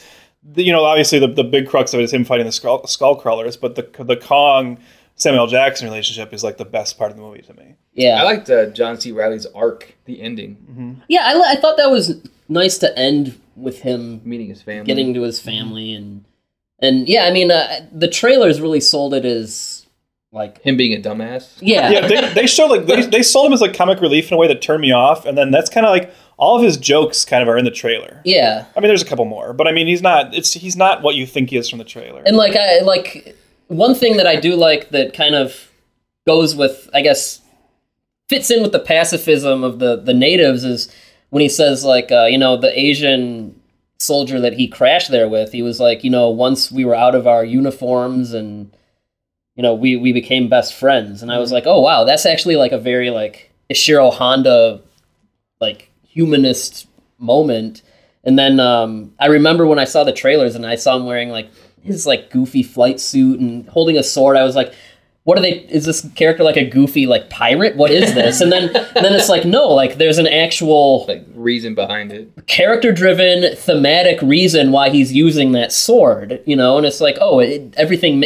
It clicks together in the movie in a way that the trailer just he does have a great line that kind of like when you talk about like the war aspect of the film. He does have a really good line when he asks. Did we win the war? And they say which one, and he goes, "That makes sense." Yeah. Like the fact that he's like, "Yeah, of course we were still fighting." and uh, that's a great I thought it was kind of funny when you know it opens with Goodman and um, his assistant uh, getting out of like a, a cab going into this building, and uh, Goodman says like there there's never uh, gonna be a worse time for U.S. whatever. I thought that was funny. That was that was pretty. Cool. Uh, speaking of which, I do think we should mention, at least for me and Trev, we did get a surprise Richard Jenkins. We guys, that was pretty exciting. Although we did not get my expected, uh, so I was on IMDb and uh, I was looking at the IMDb cast before I saw us, and I was like all excited. They said Thomas Middleditch is in this movie. Thomas Middleditch stars Silicon Valley, uh, an improv comic I like a lot, and I'm like waiting the whole movie for him. Then I'm like, I know he's in the movie, so we get to a certain point where they're like, he's not there, he's not on the island. I'm like, oh, he's going to be like one of the guys that comes and rescues them at the end. Nope. Come to find out in the credits, he's just the voice of Jerry. We like we spent like 20 minutes after the movie trying to figure out who Jerry was. I still don't know. I don't It's know. the guy on the phone with Brie Larson in the dark room. Oh, and I'm like, why is that? Like, why is oh, that Thomas Middleditch? Like, what's the point? So I don't He had know a famous voice. to So like, it's a trade off, right? I my I didn't get expected Thomas Middleditch, but I got surprised Richard Jenkins, which is fine. I don't know what the point was, but I, I do I do know that uh, Jordan Vogt-Roberts. um, I know he's like I know he's like involved with a lot of comedy stuff. Well, like- that's got to be why, why Eugene Yeah. Cordero's in there. yeah, because um, he directed uh, I think it was the Netflix like Nick Offerman Mm-hmm. live special, and so like he like knows a lot of the comedy guys. I read That I have seen, by the way. Okay. I know, right? Did you watch that stand up and was like, this guy, gotta get him for King Kong? I read that the uh, Richard Jenkins character was supposed to be uh, Tom Wilkins. Right. Yeah. Yeah. Yeah. Um, but yeah, I mean, it's a trade-off, Trev. I mean, Yeah. you got un- you got a uh, uh, surprise Jenkins, but you you didn't you didn't really get your expected Middleditch. Yeah, it's okay. You know. Maybe maybe one day you'll get a surprise Middleditch and unexpected Jenkins. Yeah. You know. Um. So, uh, post credit scene. Oh. well, first of all, we got Resident Evil, which Yes. That's a term you coined recently when yeah. for Resident Evil. which we were watching uh, when Trev. Let's tell the story of that to set this Yeah. up. So Tre- we're watching. We're so um, there's a character in Resident Evil 2, Jill Valentine, a character from the From the game, from the yes. games, played by Sienna Guillory. And after part two, she's not in the series again. For well, she's not in part three. And then you watch part four, and she's not in that. And then we're and then we were actually just telling Byrd about how we're like, oh, there's a mid credit scene coming up. It's going to make no sense. He's like, what do you mean? We're like, no, just trust us. And then we're watching it, and the cast is coming up, and it says in the cast Sienna Guillory, Jill Valentine, and Byrd actually says- like sees that and goes, "Wait, was she was was she in the movie?" And we're like, "Oh, well, I guess they just ruined it." And then that's the thing is they they reveal her in the mid credits scenes. so they they spoil that if you pay attention to the cast. And something very similar happened here. So yeah, right, like at the very end, like it, it does does a little soundtrack available from whatever records. Text comes along the screen that says Godzilla, Mothra, Rodan, and King Ghidorah created and owned by Toho, the Toho company. And when, I all, saw that, all of us were just like, "Oh!" Yeah, like when in the I- moment, when- like, yeah, when I saw that, first we like kind of laughed, and then I was just like, "Thanks, guys," Yeah. you know. And then we get a scene uh, where Larson and Hiddleston are, I guess, back at the Monarch headquarters, and it, it almost seems like they're trying to get them to come to an agreement where they won't say anything about any of it. And then uh, Corey Hawkins comes in, and he's like, you know, we we we think you guys might want to stay with us and he's like well kong's not the only one out there and then they show like film reel footage of these cave paintings and they see godzilla rodan ghidorah and then the final one is a shot of a painting of godzilla fighting king ghidorah and then that's it um, I, I mean as far as the scene goes i think i mean I didn't like it. It Well- was pretty lame. I mean, like it was. In credit scenes are always kind of lame to me for the Well, most part. yeah. Let, let's let's go go there. Like, it, well, I guess Trev, are there any post credit scenes that you do like really think like, oh wow, Like that is was, Thanos like- putting on his glove gonna be like, yeah, let's, let's Well, when they still like when Marvel started right? Like initially, those post like the obviously the Iron Man one was great. You know, showing us Thor's hammer at the end of Iron Man two was cool. You know, um, you know, for a while I, I did like the post credit scenes. It's, it's getting to a point where they're just expected and like it's like who cares. I think the last one I feel like I liked a lot was the shawarma one in Avengers. It was just like, and I feel oh, like that these- was yeah, almost right, like yeah. making fun Yeah, of it was, the you know. idea of post. Um, now you're just like, well, whatever, right? But this one was just, I didn't like this one because I didn't like it on a couple story levels. Like, so Brie Larson and Tom Hiddleston seem like so amazed by this idea that there's, and it's like, well, you've all, you just were on an island with like tons of monsters. You shouldn't be like, your, their- their reaction just seemed weird. yeah. to me. They It's seem like, they were amazed by the yeah, the fact that there's like maybe more monsters, and then also just thinking like, so it, it felt weird to me to say, so like Godzilla's already fought King Ghidorah, like that's not going to be something you show us for like the first, you know what I mean? Like, that's an interesting. Qu- I didn't Yeah. think about that. yeah because it shows them fighting. Yeah. yeah. but I mean, I guess if they're going back to like these things being like centuries old, I mean, But then again, Whatever. some of these post credit scenes may not be even canon. oh yeah, like Marvel does that all the time. Yeah, like so they'll like have a- a post credit scene and then like it doesn't make sense once the next movie comes Yeah. out. I think the main thing is they're just telling you they're they're they're going to be in the next films Yeah. at some point. I mean, my my thing, and this is kind of how I judge the Marvel ones too, is like they're always kind of lame because they're really just like here's like the tiniest tease Yeah. of what to expect, and then but then like you know as a fan you're like oh well that's kind of underwhelming. I sat through all these credits, but then like I kind of have to check myself and realize these scenes aren't made for like us, like like the movies they're made for everybody. So like people that don't follow this sh- shit all the time, like they're they don't know that they're gonna go there for a sequel, and I mean same with the Avengers. But the people here's the thing though. Here's the problem with that logic. Not problem. I mean, the the people who don't know that that's where they're going are also the people who would watch that post credit scene and not know what those drawings even are. like anyone who knows what those drawings are already know that the next movie is like Godzilla two Yeah. and then Godzilla versus King Well, kinda like- like they know it. yeah, You know. well, kind of like the Avengers one, like when Thanos turns Yeah. around, no one knows what that means Yeah. except for people that already know Marvel. Mhm. So I don't know. That's weird. They've almost gotten to a point where they're un- they're unnecessary. They're unnecessary. yeah, it's almost gotten to a point where they don't service Right. the general public or the fans. yeah. and uh, I don't know. I think they just need to. I don't know if that, that post credit scene would only make sense if it if I felt like they were actually the point of it was that they were they were recruiting Hiddleston and Brie Larson to join Monarch. Yeah, But I'm sure that's not the case because I don't think we're they, going to they would see have to anything have in this. aged like forty. yeah, we're not going to years. see anything in this time period again. Yeah. So yeah, Probably not. I wouldn't think. Yeah. yeah, unless they do like a flashback or yeah. something. But yeah, that's that's weird. I mean, I I, I think it served its purpose. The purpose of a post credit scene, and if I didn't have the internet or whatever, uh, I would I probably would have shit myself if I didn't know that that's where they Yeah. were going. But um, I'm They just surprised it wasn't a stronger connection to Godzilla, like showing us a young version of Ken Watanabe's character. yeah, something. yeah. That would have been cooler. Yeah. Or just showing us Godzilla in general. or maybe like a de-aged what what Watanabe comes into the room or, or something just- like that. kind of is what I said. I do that a lot. Yeah, Um, so, uh, I mean, that Skull Island. I mean, I was satisfied with it. Um, this is where the two of you might disagree with me, but I'm really struggling as to if I liked it more than Godzilla. I'm not struggling at all. I feel like Yeah, there's it's I, definitely better I than feel like the strengths of one are the weaknesses of the other. but okay, but You but- can say that, but there's but that doesn't mean what? it's half but, and half. But like, Right. what strength? What strengths does it does Godzilla have that that Skull Island? I does just not? feel like the monsters are more important in Godzilla in a way. At least the movie treats them as more important. maybe I- Godzilla. I don't think it treats the MUTOs all that special. Nah, I, Skull, I think the MUTOs suck. Honestly, I'm Oh, not- God, I don't man. think they're that great. The great. MUTO, I will say the MUTOs had more personality than the Skullcrawlers. No, no. I mean, you see the part where the two reunite and they almost kind of kiss. so that And that then, means and they have then, personality. and then you see the they- part, they- and, they and then, and then you see the reaction of the mother when the eggs are destroyed. Like you don't get anything like Did you see the out of reaction of the Skullcrawler when it was feeding itself and like eating people? That's not. That's It not was, like. it was ugh. famished. Trev, help. I don't agree with you. I don't think it was that great. Well, this is an unfair fight, so I'm gonna eject myself. You're like Kong fighting the two T Rexes and Peter Jackson. Uh, I'm gonna eject myself from this because I disagree. I, be, before before you, so you have to rank it against Pacific Rim and Godzilla 2014. For me, Pac Rim is gonna be hard, really hard for any of the any of these to beat. I, I feel like it's the What best. What about you?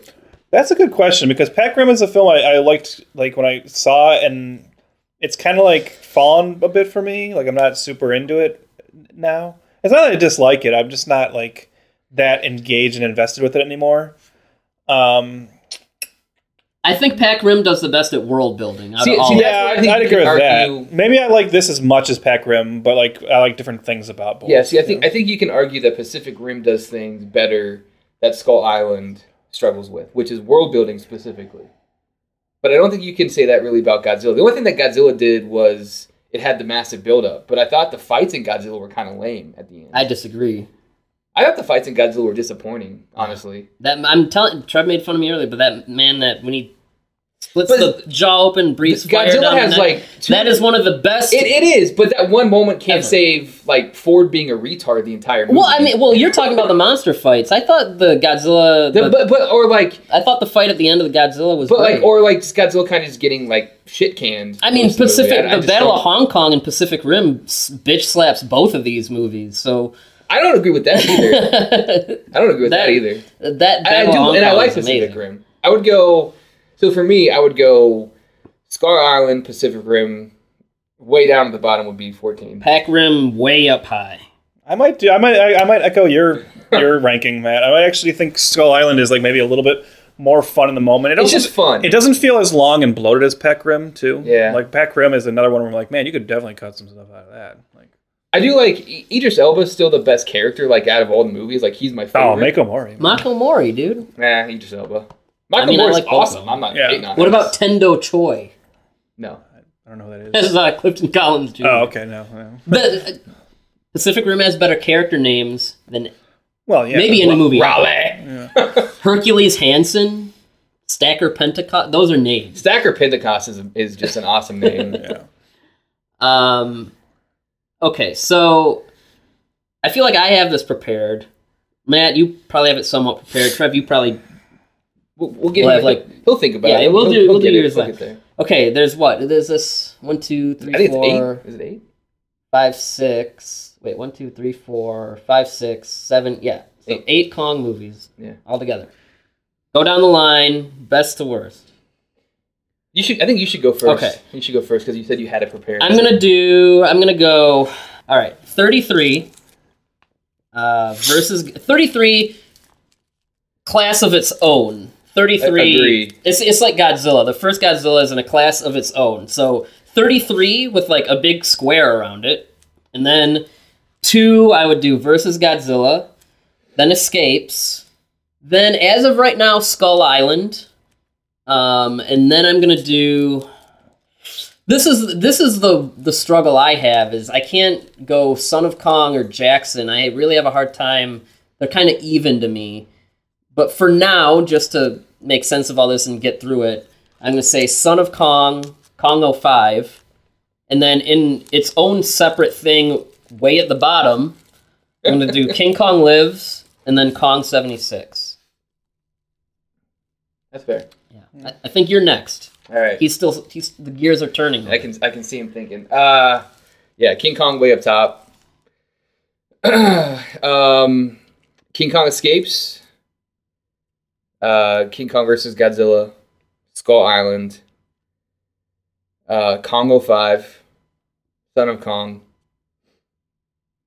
And then King Kong lives. and then 76. I'm Well, can I can I eject Son of Kong from mine because I don't remember it at all. I mean, Yeah, I saw you it when can- I was you can- you young, can- but I you don't can- remember. I That's can't. fair. I couldn't fairly put it in because I saw it when I was young and That's never fair, and, revisited and it. technically King Kong isn't actually in it. Yeah, I mean, so my so 33 is probably my second favorite one. No, I'm just kidding. Um, 30, stupid. no, 33 is obviously the best. And Still then, holds up. Yeah, and then for me, like really, um, yeah, I'd say King Kong Escapes now is like probably my second favorite. Then versus Godzilla, then Skull Island, then 05, then um, 76, and then King Kong Lives. Okay. I like 76 more than King Kong Lives. I, I mean, I, I, I guess I'd probably rather watch Lives to like make fun of it. But I gotta, I gotta acknowledge that as bad as seventy six is, I think it's still a better movie than Yeah. King Kong. I, I I do think it's a better movie, but I'd rather go with the dumb camp. I just- that lives and- I, I mean, I'd prefer not to watch either. Really. Yeah, I mean, I'll watch Lives over 76 all day. um, I mean, seventy six, man. Jessica Lange, whew, yeah, she's looking good. I'm not- I'm not gonna lie there. Um, No offense, Linda Hamilton. yeah. uh, do you have a, a fa- who's your who, who's the hottest Kong? Girl. Naomi Watts. Okay, Are you kidding me? Yeah, Naomi Watts. yeah, she still looks good too. So- I mean, Brie Larson is very. I mean, Brie Larson's. We're getting very like, uh, oh, what's who's the hottest one, guys? We're like turning into Kong. Who's the hottest white girl? Duh. um, Actually, uh, Who do you- let's- here's a- Hammer. Whatever. Here's here's a better question. though. Here's a better question that's not as sexist as your question, Byrd, that we foolishly went along with. Who's the out of the whole Kong series, Kong franchise? Who's your favorite human character? I like the charisma and enthusiasm of the original Carl Denham. Yeah. I think he's just a lot of fun. Uh, he's he's clearly doing the wrong thing, but unlike in like the Jackson version, you never feel that he's like malicious, and I, I just think it's just a really charismatic performance. Doctor Who is awesome too. Yeah, I'm gonna go Doctor Who. Doctor Who? Yeah, that's a good one. I would say Doctor Who or or Denham. I don't think. Yeah, either one of those two are pretty awesome. So mine's Jimmy, yeah. Kong 05. Yeah. You've been reading too many books. Yeah. It's too much adventure for you. Uh, no, it's it's Denham, of course. Yeah. Yeah, Denham. Denham is, I think, the best character. Doctor Who was just like psycho. Yeah. Fun tidbit: John Goodman's character is dressed like the original Denham in this movie. Uh, speaking of And after, Goodman, but honestly, as I think about it, though, after Denham, it might be Samuel L. Jackson's character. yeah, Samuel L. Jackson ha- is is a fun character. I do like the Peter Jackson version of Anne. Oh yeah, I, do, I, I guess She that might she is good. Yeah, She's great. Yeah. Um, I really do. I do love that scene where she's trying to entertain Kong. Yeah. He like he's like smacking her down and Yeah. laughing. Yeah. yeah, yeah. Uh, the Jackson version of Anne is definitely awesome. Um, speaking of John Goodman, we should mention that him and Brie Larson did a movie together at one point, but they never actually were in a scene together. And for some reason, John Goodman went through this production going as long as he could without actually meeting her. Like intentionally, right? That was that was his thing. yeah. Yeah, He's a weirdo. I don't know. who does that? He's a strange guy. This is the first skinny John Goodman movie too. I love John Goodman though. He's great in everything. Oh yeah, Mhm. great in Cloverfield Lane. I still have not seen that. Oh, what a shock. Yeah. But Um, but that Offerman thing, man, I've seen that. Yeah. like it's Uh, ooh, what's a good? How many? Ooh, what's a good like scale? How many? Uh, how many? like skull crusher throwing up people heads. I Skull don't- I don't crawlers? Man, you can't even get I- the name right. Dude, I never get names right. That's my thing. How many like downed helicopters? That's too that's too bland. how many mass graves do, you, do you give this out of five? I feel like Trev has to go first. No, three. Three out of five. That's that's a, It's a solid three out of Yeah, five, that's a yeah. solid rating. I would say. Hmm. Um, I'm gonna go four. Okay. Yeah. I'm gonna like Godzilla 2014. That was a four, and now it's kind of slid down to a three and a half.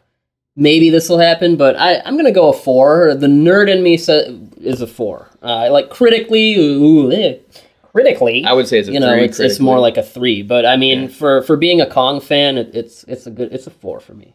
Um, so Well, I guess I'm the critic of the bunch. well, you're you're you're bringing an outside perspective. It's appreciated, you know. Um, so that's Kong Skull Island. Uh, go go check it out. Um, I mean, anyone that's listening to this, especially if you're one of those Godzilla fans, it's like, duh, I'm only going because it's a Godzilla connection at the end. It's like, dude, just watch it. It's good, and watch King Kong Hey, movies. hey, you, whoever that was, this is way better than Godzilla 14. Yeah. It is. Yeah, I'm not gonna go there. It is. You know don't what? listen to Byrd. Uh, This so- actually, like, I was like, I wasn't huge on the film, but I'd say like this reinvigorated me into the MonsterVerse than 14. You know, like after 14, I was like, I don't care about the rest of this. But after this, I'm like, okay, yeah, I guess there's potential here because at least they seem to have found a better tone. and I know, And now the um, fact that you know um, Mike Dougherty's doing, Yeah, who, I know. too. I know you like. I mean, I I feel like love- everyone. I Should, love Dougherty, Should yeah. should like him a lot. Yeah. And I mean, um, I feel like if if 2014 was kind of like a test run, um, do you feel more confident that? I mean, I guess the biggest the big criticism about 2014 is that it's dry. Do you feel more confident now that you know the future movies are going to have a little bit more spunk to them? Yeah, I think that this that's what this proves. It's almost like this is like when um, this is like what Batman v Superman should have been, right? yeah. Like this is like the proper reaction to like the the, the fan reaction to the first film, Yeah, yeah. right? Um, it- you know, like you said, there's kind of negatives. Like they maybe they overcompensated in some areas, but still they listened to criticism and they did the right thing for the most part. Mm-hmm. Instead of doubling down on what people didn't like about the first one. yeah. you know, so. Yeah, uh, Warner Brothers. I mean, if if you got any legendary guys like picking up their checks or something at the office, maybe pull them in.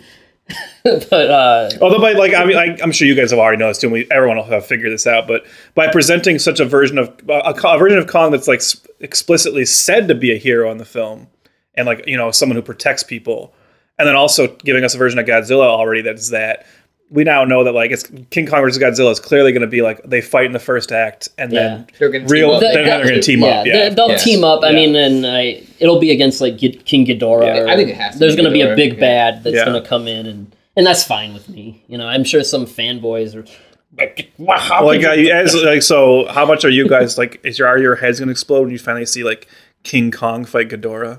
That would, uh, yeah, that's gonna be that's cool. gonna be Yeah. Great to see him interact with, you know, the Toho monsters. You know, it's what Toho never had the money to do, and you know, I'm I'm cool with that. They they were trying to get him in to destroy all monsters, but they, their rights to Kong had expired by then. You know, so no, I mean, good on him, and uh, yeah, I mean, this is this is like one of those things that without. I think most producers, you know, you're trying to develop a, a crossover movie at one studio, and the studio says no. That's where most producers would have just been like, okay, never mind. But Thomas Tull's like, no, I want to see this happen, and you know that's what we're getting. So props there. Um, so that's been our whole Kong uh, rundown. I think next you can expect us to get it. There's a lot going on in April too. Um, but I think we're going to round out the month with some Power Rangers stuff because that's coming up. Um, we have probably the worst idea we've ever had uh, for for our first April episode. Oh man, it's gonna Um, and then lot of fun. April, Yeah. we we want to do our episode about the uh, the poll we did, the results of our, our ranking poll. There's gonna be some surprises too, actually. Yeah, um, and Colossal comes out in April, um, and we also have an interview that we're trying to set up. So, yeah, a lot of stuff going on, and um, you can catch me and Trev on If It Bleeds, We Can Kill It. You can catch Trev on Days of Future podcast if you're an X Men fan, and uh, Matt is doing some something that I don't know how much interest anyone listening will have, but it's out there. It'll be out It'll there be out there at soon. some point. Well, when that's when it comes. Um, thanks for joining us, and it's been a, an exciting ride. And um, yeah, Godzilla 2, uh, I think we're ready. All right. Trev, thanks for joining us. Thank you. All right. Oh, and um, Mystery Science Theater comes back in April, too. Yep. A lot going on. Uh, it's a good time to be a fan. So, goodbye, everybody. See you.